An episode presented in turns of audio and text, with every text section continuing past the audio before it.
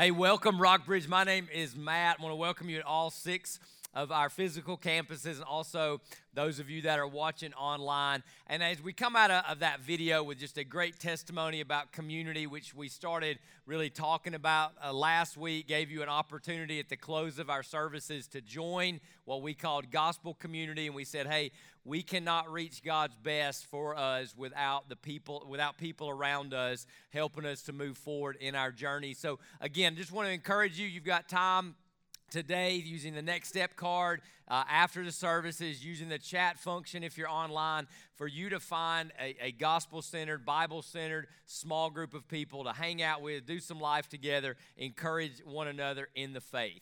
So for our new year series we've been in this series called reframe and one of the things that we've said is we all have a way of looking at something. So we're looking forward at 2023 and we frame that up and how we see it is kind of determined maybe on what our past has been like, what our upbringing is like, our culture, uh, things that we take in. And, and so, what we've been trying to do is learn how God sees certain things or how Jesus saw things when he actually walked among us, and then reframe how we look at things through the lens that God would give us through his word or Jesus would give us uh, through his life. So today we're going to look at something that I, I, promise doesn't get a lot of attention. Uh, in, in, fact, if, if you're like me, it's, it can be easily neglected, but it's absolutely crucial and absolutely essential. Now, to set this up, I just want to take a common phrase or a common question, rather, that you probably asked. I get asked it a lot. Hey, how's it going? Well, just like anything, when someone asks how you're doing, how's your life going, how are things going, you look at it through a lens. You look at it through a frame. And that frame can be uh, you know, influenced by a lot of things. It can just be, hey, what is going on in the world? And, we can kind of absorb some of the, the, the, headlines, some of the tragedies, some of the issues going on in the world. And so when we say, how's it going, we sort of look around us in our world or the larger world and we answer the question. Sometimes when it comes to how's it going, I mean, we live, some of us live on social media and we get caught up in what's viral and what's trending, whether it's in our friend group or our tribe of people that we hang out with. So when we get asked, hey, how's it going? You know, we're heavily influenced by what's happening online and what's happening with the network that I'm a part of. Sometimes it's just, hey, the news. When we watch the news, how's it going? And you feel like the world's falling apart, or the country's falling apart, or your community's falling apart. So, how's it going? And we look there at the news. And then for a lot of us, when we say, How's it going? It's about the people around us, you know, our relationship, who we do life together. Maybe it's our family, people we work with, our friend group. And so when we get asked the question, Hey, how's it going? We see it really through a relational lens and, and a relational perspective. But in all likelihood, for most of us, there's something missing. And, and when you get asked, How's it going? there's something missing that really impacts how it really is going more than you and I are aware and more than you and I want to admit. And, and this, this, what we're going to talk about today, is so easily neglected. When you listen to Dr. Phil, he's not going to talk about this. Okay? When, when, when you think about your life, he's not going to talk about it, but it is absolutely essential and, and critical. And it sort of reminds me of this, okay? Um, if, if, you know me, you know sometimes I have like some back trouble and, and I go to a chiropractor and he's kind enough to treat me. And, and, and, and some of the issues are I spend a lot of time reading and praying and studying because this is, you know, this is what I do, right? And, and, but one time I was like, hey, what's driving a lot of this? And he started talking about, he goes, hey, tell me how you used to work out when you worked out a lot, right? And I don't know about you, but I was a bench press guy. I mean, I, I, I, could bench a lot for my size and my body type, and I love to work bench press, love to work my chest. And he goes, That's what I thought. And I go, What do you mean? He's like, Well, you overworked these muscles and you neglected your back muscles, so you have muscular imbalances. And sitting and reading and posture of prayer, all that kind of stuff, it just all works against you. So, what basically what he's saying is, Hey, Matt, there was something missing in your workout plan and you neglected a major muscle group and you're paying for it now.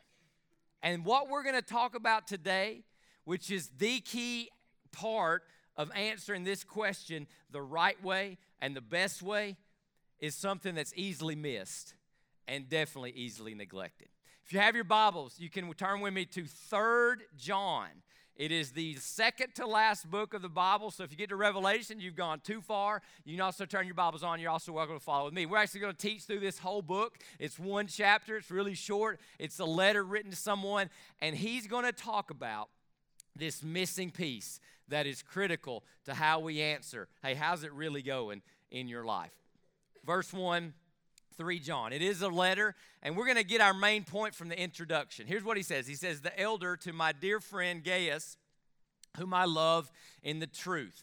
I highlight the word truth because truth is really important to John in all of his writings. Comes up about 37, 36, 37 times, six times in this 14 sentence or 14 verse letter, he's going to mention truth. When he talks about truth, he is talking about the truth of God, the truth of Scripture, the truth that emanates from, comes from, sourced by Jesus Christ. So John is very truth centered, and we'll swing back and pick that up, but I want to highlight it in an introduction.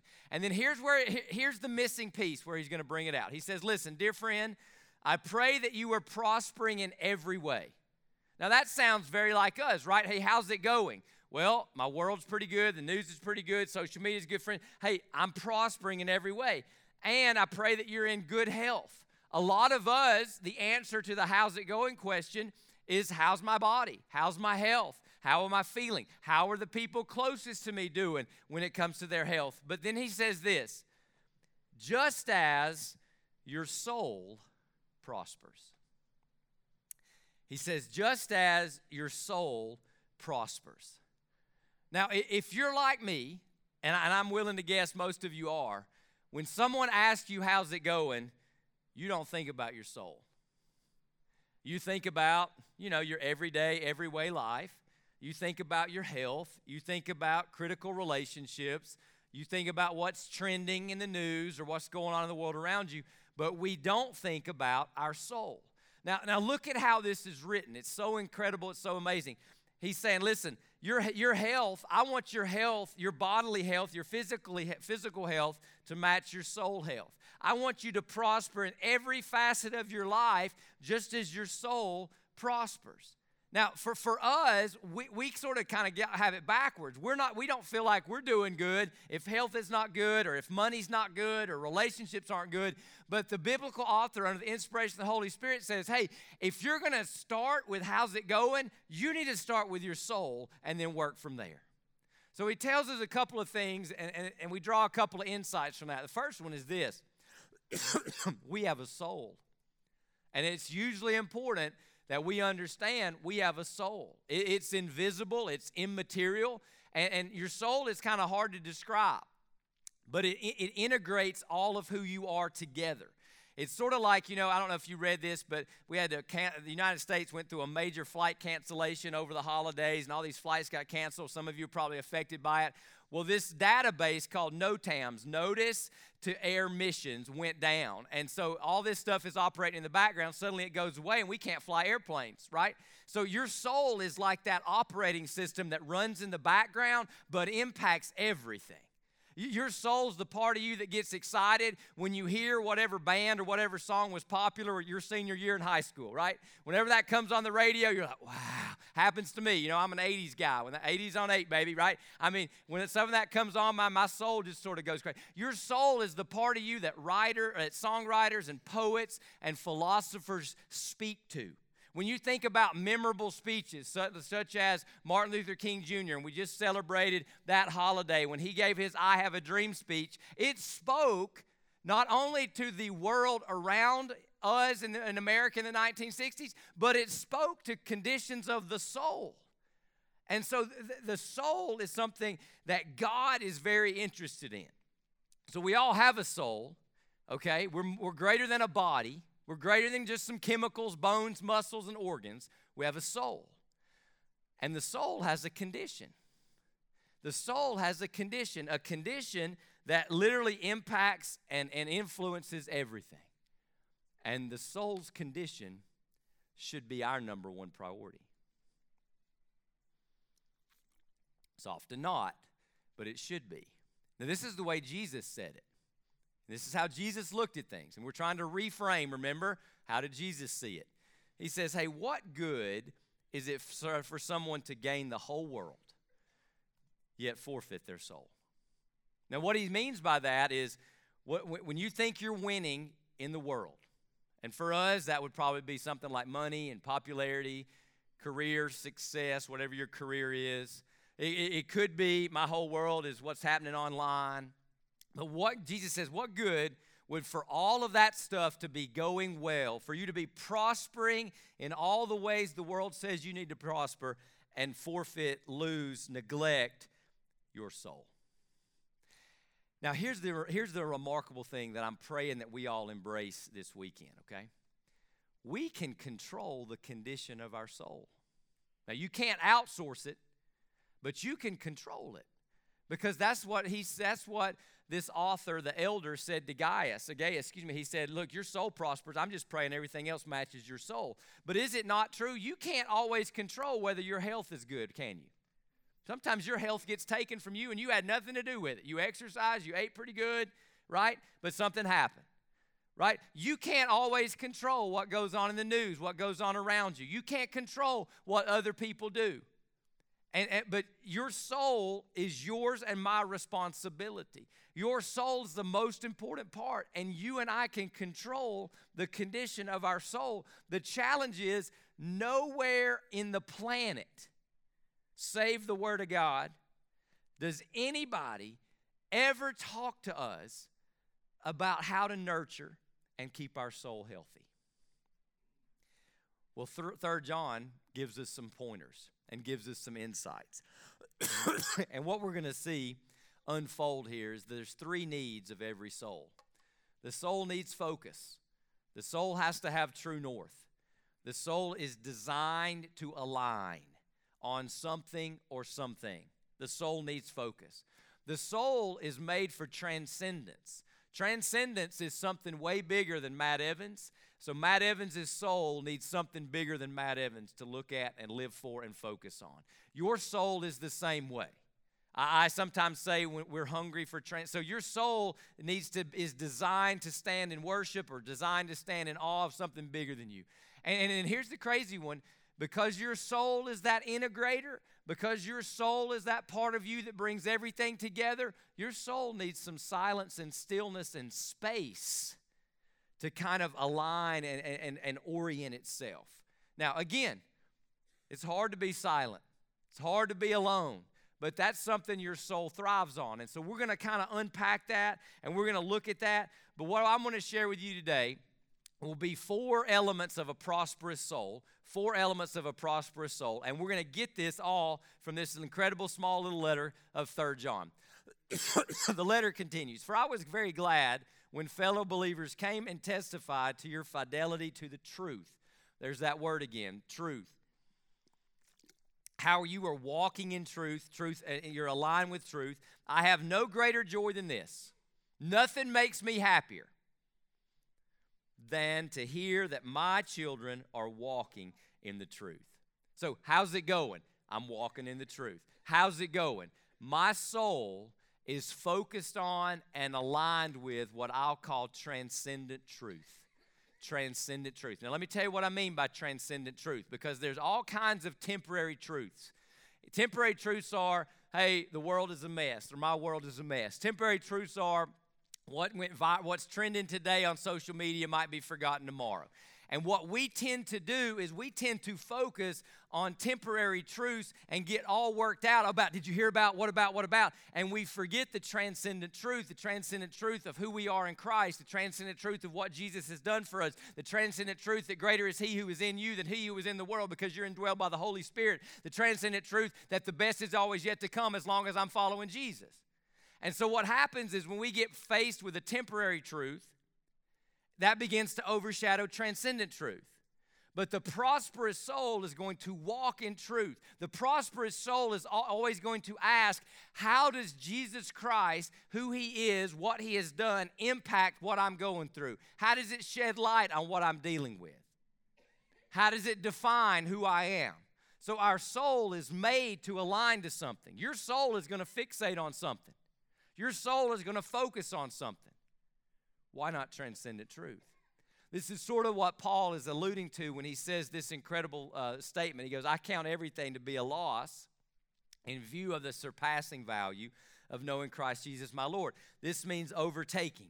So it's like my soul is focused here. I see Christ, and the value of Christ becomes dominant, and I fixate and focus on Christ. That's more important than anything. And so your soul has to align. Now, what, what are some obstacles to this? Here's, here's a few that I came up with. One, I think a lot of us are given a wrong scoreboard. Your scoreboard is what you look at to tell you if you're winning. All of us have a definition of success. Some of us were given that definition by our culture, by our family, by virtue of the fact that we were born in the United States. All of us have a definition of success. And that tends to be how we look at things when we ask, hey, how's it going? Well, I look at my scoreboard. Our scoreboard as followers of Christ, our scoreboard as people with a soul, should be to look at our soul and see how our soul is connecting, relating, or as Jesus said, abiding in the truth of Jesus Christ. Some of us suffer from severe cases of identity theft. that we've chosen to base our identity on achievement. We've but chosen to base our identity on possessions. We've chosen to base our identity on what people think about us. All of those identities are very, very fragile and very, very temporary, and they will cause us incredible pain. Why is it when we, we suffer identity crisis when we lose our jobs or we don't know what to do next? Why is it we suffer identity crisis when we compare ourselves to what other people have with what we don't have? Why is it we put so much stock in what people said about us or what people think about us? What if we just under, understood ourselves as, hey, you are a body that has a soul, and that soul is made to have fellowship with the Most High God? superficial spirituality. Superficial spirituality, it's prominent in the Bible Belt. Superficial spirituality is hey, I'm going to make the cut when I die, right? All right, then I'm good, right? And we never want to go past that point of understanding what it's like to have a relationship with Jesus Christ through His Holy Spirit at the level of our soul. A lot of us operate from a false peace that don't rock the boat peace. And here, here's, where, here's where God gets us, okay? Jesus comes to disrupt false peace so he can bring true peace to the soul. So if your peace is built on your circumstances, your identity is built on something temporary, excuse me, don't be surprised if God allows that to be jostled so he can bring you to true peace. and then we have a constant culture of distraction, so it's hard for our soul to be still and orient back to true north. Now he continues on and starts talking uh, more things about the prosperous soul. He says, Dear friend, you are acting faithfully in whatever you do for the brothers and sisters, especially when they are strangers. They have testified to your love before the church. So what happened is some missionaries came to Gaius's church, and Gaius took care of them. The church loved them. They, some, they didn't even know them, they were strangers. they supported them, they helped them live sent. He continues and he says, You do very well to send them on their journey in a manner worthy of God, since they set out for the sake of the name, for the name of Christ. They accepted nothing from the pagans, therefore, we ought to support such people so that we can be co workers with the truth. So these people come and they get supported, they get loved. They get financial they get financial support, prayer support, encouragement, and it indicates something about the soul condition when we can truly make space and make ourselves available to other people, even strangers. So, the prosperous soul, here's the implication the prosperous soul is unhurried. Unhurried. We live in a, in a culture that encourages all to be hurried. So, we're never really present with anybody. We're never really to give, able to give our love, the love that's in us, or the time and the attention that we can give. We're never able to do that for anybody. Now, let, let, let's make a distinction, okay? Busy is about my schedule, hurried is about my soul. You can be busy and still be unhurried. So let, us draw some distinctions. Being hurried means I am unable to be fully present. I am unable to be fully present being hurried means I am preoccupied with myself and my life. So if strangers came into my world, I would have no time to give them love or to give them support, etc.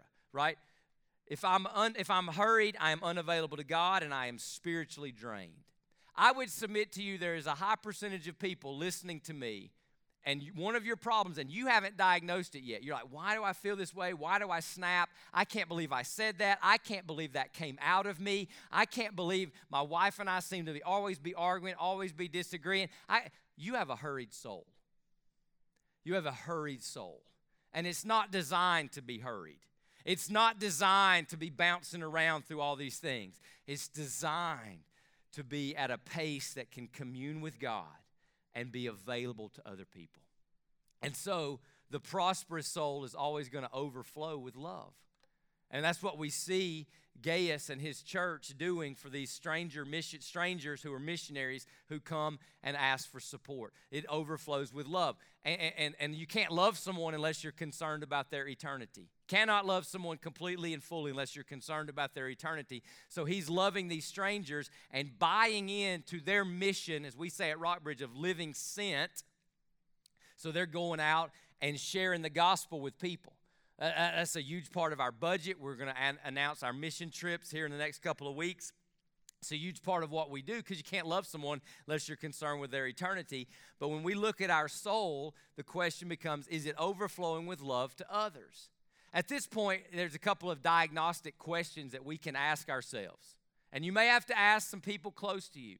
You may have to ask your small group, your gospel community. You may have to ask your family. But there's a question that I, there's two questions that, that I think help us understand how is my soul really doing. First question is this: What's coming out of me? What's coming out of me, and how is what's coming out of me affecting those around me? What is coming out of me? And, and you got to have some humility to ask that question. But God has designed us for our souls to draw sustenance, if you will, love, if you will, from Him. And then that's what overflows to other people. So if what other people are getting from me is cynicism, bitterness, anger, frustration, suspicion, etc., toxicity, and, I got to be less angry. First, you need to pay attention to your soul. I, I, need to be less frustrated. First, you should pay attention to your soul. Why am I so cynical? Have you given attention to your soul? It all starts there. Anything else, listen, is mowing weeds. You know what happens when you mow weeds? They come back because you hadn't touched the root. You hadn't gotten to the soul of how it's really going. the, next que- the next question comes out of a, a bad example. So, the church isn't perfect, never has been. So there's people in the church who do bad things. Okay? Nothing's changed. This was written about 90 AD. Here we go. I wrote something to the church, but Diotrephes loves to have first place. He loves to be number one. He's a self promoter. He loves to have first place among them. He does not receive our authority. He's not humble. He's not submissive. This is why, if I come, I will remind him of the works he is doing, slandering us with his malicious words. What's coming out of Diotrephes? Slander, self promotion. What about me? What about my deal? How can I advance? And he is not satisfied with that. He not only refuses to welcome fellow believers, but he even stops those who want to do so and expels them from the church. Now, this is what I mean by that question what's coming out of me? Jesus said it this way From the heart come evil thoughts, murder, adultery, all sexual immorality, theft, lying, and slander. So if I don't address the inside me, what's coming out of me will not be changed or will be not, but not be not be dealt with. You know what we're told, right, is hey, just stop slandering, stop lying, stop being sexually promiscuous. And we're like, okay.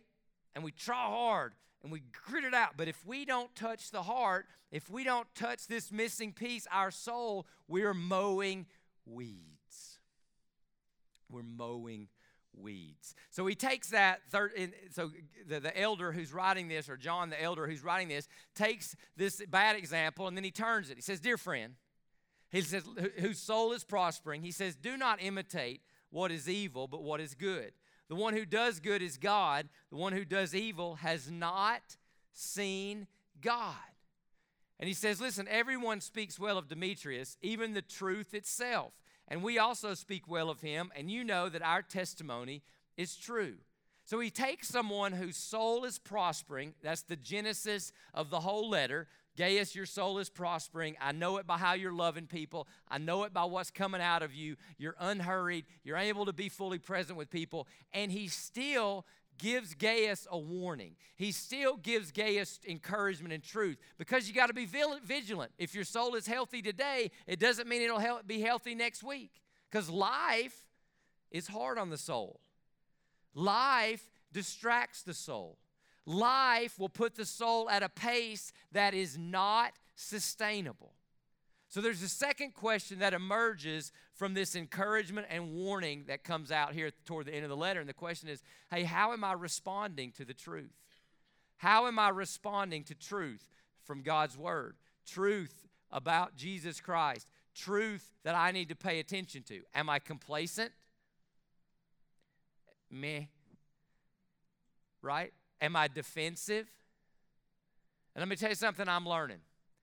Even your worst critic might have a kernel of truth. Am I humble?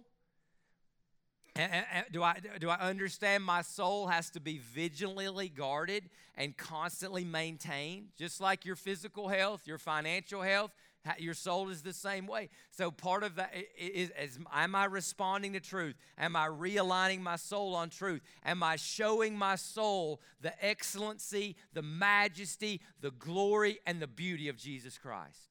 Am I submitting my soul to teaching? Am I around truth? And how is my truth intake? Now, if if we're if let's pretend like we're here today, okay, I need to pay attention to my soul. Matt, if you were to say Matt from God's Word and, and, and, and some principles that derive from God's Word, what would you recommend? If we're going to pay attention to our soul in 2023, if our soul is kind of the missing piece, when someone says, How's it going? What we really need to think, especially if it's our spouses and our small group, when someone says, Well, how's it going? I'm going to think about my soul first because that everything flows from there.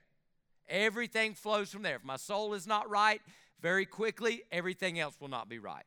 So if we're to do that, what would we what would I say? What would God's word say? How do we work on having a healthy soul? I want to read a quote to you from kind of a discipleship mentor of mine. His name is Dallas Willard. He says this You need to arrange your days so that you experience total contentment, joy, and confidence in your everyday life with God. Arrange your days so that you can experience what Jesus makes available total contentment, joy, and confidence in your everyday life with God. From there, I just want to give us a couple of suggestions. First one is this I need to consistently give my soul space. Now, there's four S's silence, solitude, stillness, and Sabbath. Silence, solitude, stillness, and Sabbath. When is the last time, you can just ask, answer this question on your own. When is the last time you actually paid attention to your soul, actually sat still, and pondered truth? Deep, biblical, rich truth.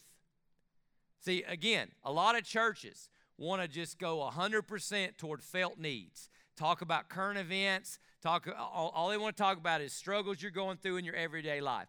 At times, the church has to stop and just exalt Jesus and show Christ and say, listen, it doesn't matter how bad your world is, how bad your marriage is, your soul needs to look at Jesus Christ, stand in awe of Christ, have communion with Christ, and then go out and live for Christ. Transcendence. But to do that, we have to slow down long enough and get our eyes off ourselves, get our eyes off our newsreel and our headlines, and look at Christ. The only way you can do that is to be still and know that He's God. Now, here's my encouragement start small. Set a timer if you have to. 30 seconds of quiet. Put something in your mind like Christ and just say that over and over. Read a verse over and over. Put truth before your mind 30 seconds, a minute, whatever. But you have to learn to give. If you are too busy to do that, then it's going to show up in a train wreck of some sort. Okay? So, consistently giving my soul space, daily fixing my attention on transcendent truth, and I've got this down here until I overflow. Okay? Now, here's what I mean. When you start taking care of your soul, you got to show your soul and give your attention to transcendent truth until what comes out of you is some form of divine peace or joy or hope. Okay? So the old adage of, hey, did you read your Bible? Yes. Got to go deeper than that. You need to read your Bible, spend your time with God, fixate on transcendent truth until His peace, His joy, His love become your peace, your joy, and your love. I, and I'm going to say this sometimes that's five minutes, sometimes it's longer than that. George Muller, who's the famous Brit, Britain, British man who uh, had these orphanage, never took money, never went into debt, God miraculously provided. Here's how he said it I pray and read the Bible until I become happy in God for that day. I can't do anything else until I'm happy in God. And that's what we're talking about until my soul can overflow. How do you know if your soul is overflowing with love, joy, and peace? How are you affecting people around you? If they're getting the shrapnel of your negativity, you got to come back here till you overflow. All right? I would also suggest frequently being in community that has what I'll call soulful interactions. Your soul needs help, your soul needs community. The first not good is Adam was alone. Okay? Listen to how Third John ends. It's incredible. Here's how it ends. I got many more things to write you to you, but I don't want to write to you with pen and ink because I hope to see you soon and we'll talk face to face. I'm going to get in front of you and we're going to fellowship and we're going to have communion and we're going to talk about how your soul's doing and how my soul's doing because that's the whole basis of the letter. Peace to you and the friends send greetings. Greet the friends by name. Be spiritually known be known at the soul level. Okay? So your soul needs community. You know, in a few minutes when we close, your campus pastors are going to come up and they're going to talk about that and how you can take steps in that direction because we want to grow as a church in, in, enabling us to have these meaningful, soulful conversations in gospel community. But there's one fourth component of a prosperous soul, and it, and it might be the most important. The prosperous soul has a keeper, has a center, and has a future. Prosperous soul has a, has a, has a keeper. Your soul needs a keeper. Your soul has to be centered, and your soul needs a future. There's only one person qualified to be keeper, center, and future. We have this hope as an anchor for the soul, firm and secure. It enters the inner sanctuary behind the curtain, holy of holies, very presence of God where our forerunner, the one who went before us, Jesus, has entered on our behalf. Jesus alone is qualified to be the center, the keeper, and the future that our soul needs. Does your soul have Jesus today? If not, you can give it to him with one act of faith, with one step of faith. If your soul has drifted or you have backslidden, you will always find Jesus' arms open to you. I pray that we would end our services with our souls being kept by Jesus, centered upon Jesus, anchored in Jesus, knowing that when He has our soul, it'll prosper, and the best is yet to come. Let me pray, and then you'll hear from your campus pastors. God, I thank you for everybody here. We want to give you a little bit of space, God. We want to give you some attention, God. God, we want to take that part of us that we've been taught and trained to ignore and neglect and fix it upon you. Anchor our souls in you. And I ask you, God, to be our keeper, to be our center, and to be our future. God, I pray you'd have your way in every soul here today. Have your way, God, in every soul here today. Thank you, Jesus, for being a worthy anchor for the souls that you have created, the souls that you have died for, and the souls that you invite to center upon you. We pray this in your holy, awesome, and incredible name. Amen.